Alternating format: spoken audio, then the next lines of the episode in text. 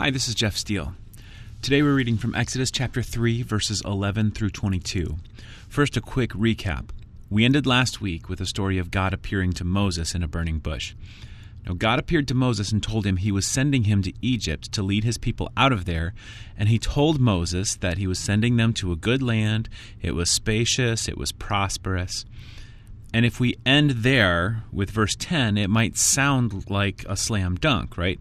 God says he's sending me to Egypt. Sweet, let's go. But we find today that Moses actually has different ideas. It says, uh, starting in verse 11, But Moses protested to God, Who am I to appear before Pharaoh? Who am I to lead the people of Israel out of Egypt? God answered, I will be with you. And this is your sign that I am the one who has sent you. When you have brought the people out of Egypt, you will worship God at this very mountain. But Moses protested, If I go to the people of Israel and tell them, The God of your ancestors has sent me to you, they will ask me, What is his name? Then what should I tell them? God replied to Moses, I am who I am. Say this to the people of Israel I am has sent me to you. God also said to Moses, Say this to the people of Israel Yahweh, the God of your ancestors, the God of Abraham, the God of Isaac, the God of Jacob, has sent me to you. This is my eternal name, my name to remember for all generations.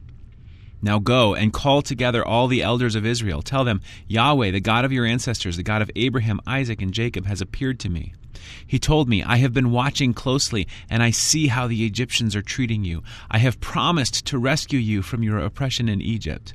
I will lead you to a land flowing with milk and honey, the land where the Canaanites, Hittites, Amorites, Perizzites, Hivites, and Jebusites now live. The elders of Israel will accept your message. Then you and the elders must go to the king of Egypt and tell him, The Lord, the God of the Hebrews, has met with us. So please let us take a three day journey into the wilderness to offer sacrifices to the Lord our God. But I know that the king of Egypt will not let you go unless a mighty hand forces him. So I will raise my hand and strike the Egyptians, performing all kinds of miracles among them.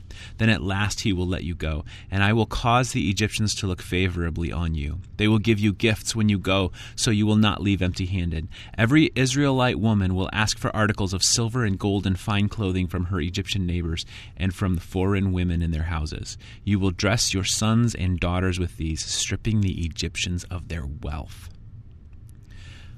Now, Moses is having kind of a hard time. And and first of all, sometimes I think we we give Moses a little bit of a hard time here. Because God himself speaks to Moses and gives him a plan, and then Moses gets all wishy-washy about it. Now, from our perspective as readers of the story, thousands of years later, it's easy to think, come on, Moses, get with the program here. I mean, this is God that you're dealing with after all. But when I think about making decisions, it would be nice to know exactly which way to go, wouldn't it? So many times it feels like we're trying to discern God's will for our life. You know, should we go this way or that way? Should I make this decision or should I wait a little bit longer? Where should I live? Which job should I take? Who should I marry? And so we pray, God, what is your will for my life? Show me which way to go. We read scripture, we talk to godly people, we ask them to pray for us also, and we might think, man, this would be so much easier if God would just tell me plainly what I should do. I mean, wouldn't that be great? If God would just show up in some way so that it was unquestionably Him, and if He would not be vague or, or not just kind of imply things, but if He would plainly say, hey, this is exactly the plan. Here it is. From step one until the end, just follow this exactly, and everything will end up perfectly. Wouldn't that be awesome? Well, that's exactly what Moses got. And guess what? He still didn't want to do it. I'm thinking that you and I actually wouldn't have done any better. It's easy to think that a direct word from God would give me all the confidence in the world to go boldly and do exactly what I knew God wanted, but you know what? I'm not so sure. After all, there have been times in my life when God didn't speak from a burning bush, but I knew something needed to be done. I knew it to my core that I should speak up and that I should get involved. And you know what? I did nothing. And there have been times when I knew to my core that I absolutely should not do something, that God would absolutely not be pleased with me. And guess what? I did it anyway. Knowing God's will and being prepared to do God's will are two different things, aren't they? When we assume that we would be able to follow God if only we knew what the outcome was going to be, I think we give ourselves actually more credit than we deserve. Moses had the plan, he had the word from God, and he had the outcome, and even he tried to get out of it. I wonder if Moses actually thinks that his useful days are behind him. I mean, think about it. Moses, he got involved in this mess once before, didn't he? Remember, he killed an Egyptian who was beating a Hebrew slave. But that was back when Moses was a person of influence. Remember, he was a member of the royal house in Egypt. He had power back then. Surely, if he was going to do anything about the Hebrew situation, it would have been then, wouldn't it? Now, since that time, he's been out in the wilderness taking care of sheep quietly raising his family.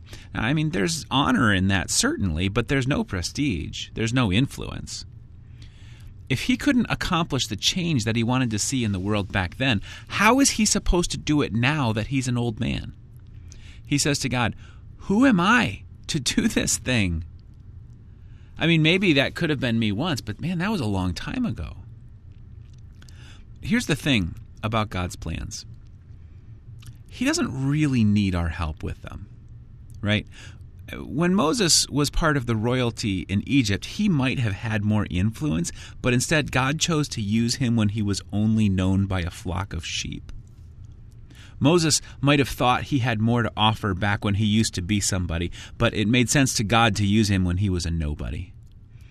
Moses once may have had the power to change things, but God changed the world through him only when his power was long gone.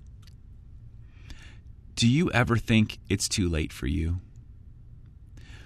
There's this verse in the New Testament, actually in 1 Corinthians 1, where it says, God chose the things, uh, God chose the world, uh, the things that the world considers foolish, in order to shame those who think that they're wise. And he chose things that are powerless to shame those who are powerful. That's how God has always operated. Here in Exodus, it's Pharaoh who's the powerful one in the story, right? He's the one in charge, he's the one with the authority. But he's about to see what God can do. So the question is how about you? Are you too old? Are you too young? You're too far away. You're not smart enough. You're not spiritual enough. You're not strong enough for God to use you. Do you imagine that someday when you fully understand the whole plan that God has for you that you'll be able to willingly accept it and follow him? Cuz I wonder maybe it's time to start trusting today. Maybe it's time to believe again that God's strength is enough to get you through. Where do you sense that God is leading you today? And what will you do about it? Let's pray. Father, I ask for strength and courage today to hear from you, to know you, and God, more than anything, to follow you. Even if we only get a step at a time, we don't get the whole plan like Moses had. But God, give us a step. Give us one step today. And God, give us the courage to follow you and to take that step in your name. Amen. Have a great day.